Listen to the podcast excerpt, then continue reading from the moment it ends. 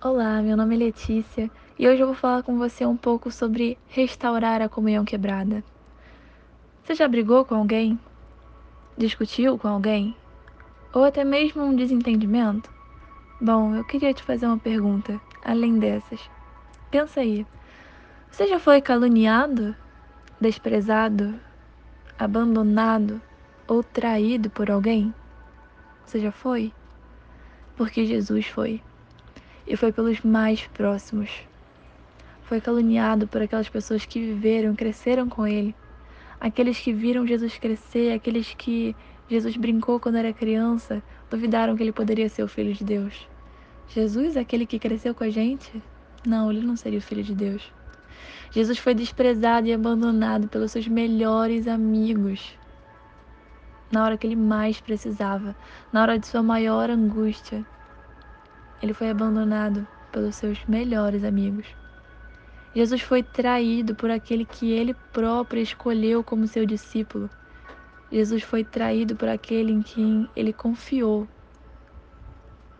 por Judas. Muitas vezes isso também pode acontecer com a gente. E pode ser o início de uma comunhão quebrada. Uma comunhão quebrada com algum amigo nosso, alguma amiga nossa, Pode ser uma comunhão quebrada com algum familiar nosso. Isso pode acontecer e pode ter quebrado uma amizade, pode ter quebrado uma relação com um familiar. Mas eu te digo uma coisa: sempre vale a pena restaurar relacionamentos. Aí você me fala, mas como assim? O Senhor nos fala sobre amar a Deus e ao próximo como a ti mesmo. E na caminhada com Deus a cada dia, a gente aprende um pouco mais sobre o amor. Mas nessa luta para amar alguém, especialmente depois de uma circunstância ou acontecimento ruim, é importante ressaltar: não carregue as coisas ruins como se fossem troféus. Não sei se você já ouviu alguém falar ou se você já falou: "Ah, porque eu sou orgulhosa mesmo, eu sou orgulhoso mesmo". Ah, ele que venha se desculpar, ela que venha se desculpar.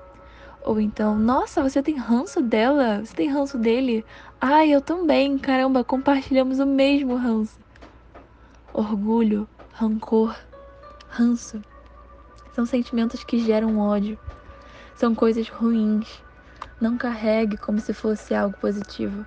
Não carregue seu orgulho, seu rancor ou seu ranço, individual ou compartilhado, como uma conquista. Não é uma conquista. A conquista foi você ter percebido isso em você, para que você possa mudar. Aí você vai me falar: "Ah, não dá, eu sou assim mesmo".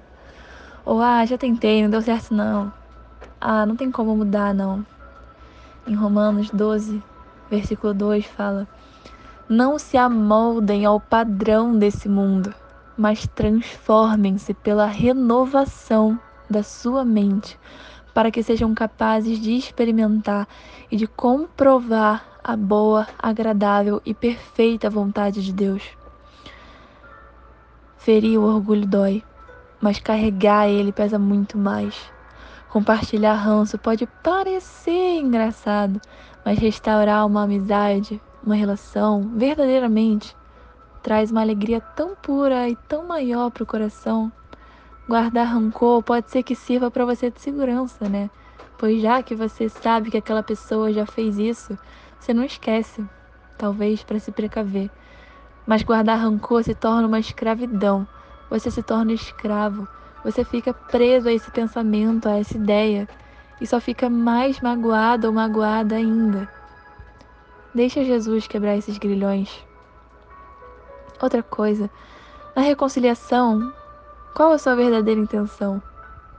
Ter razão ou reconciliar-se? Dar o primeiro passo não é covardia, é coragem. Converse com Deus sobre esse assunto, sobre essa pessoa.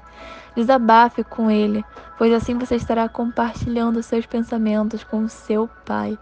E Ele, como seu Pai, te confortará e consolará de toda mágoa que ainda tiver.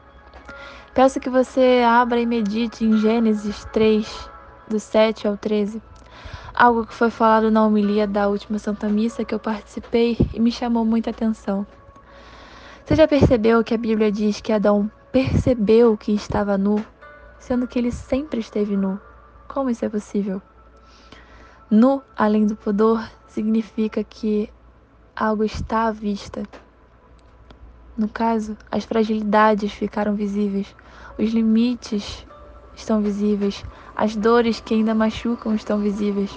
Adão se deparou com tudo isso, percebeu suas fragilidades e fugiu. Fugiu porque queria esconder. E para finalizar, queria trazer à tona uma palavrinha: culpa.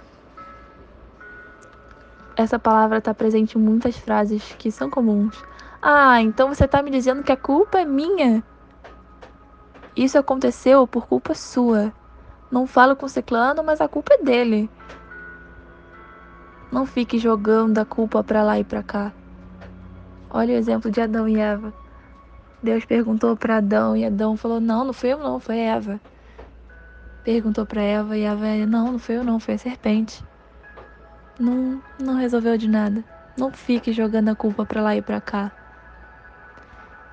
E para você meditar, tem alguma coisa, algum sentimento, algum rancor, alguma fragilidade que você esconde ou carrega como troféu?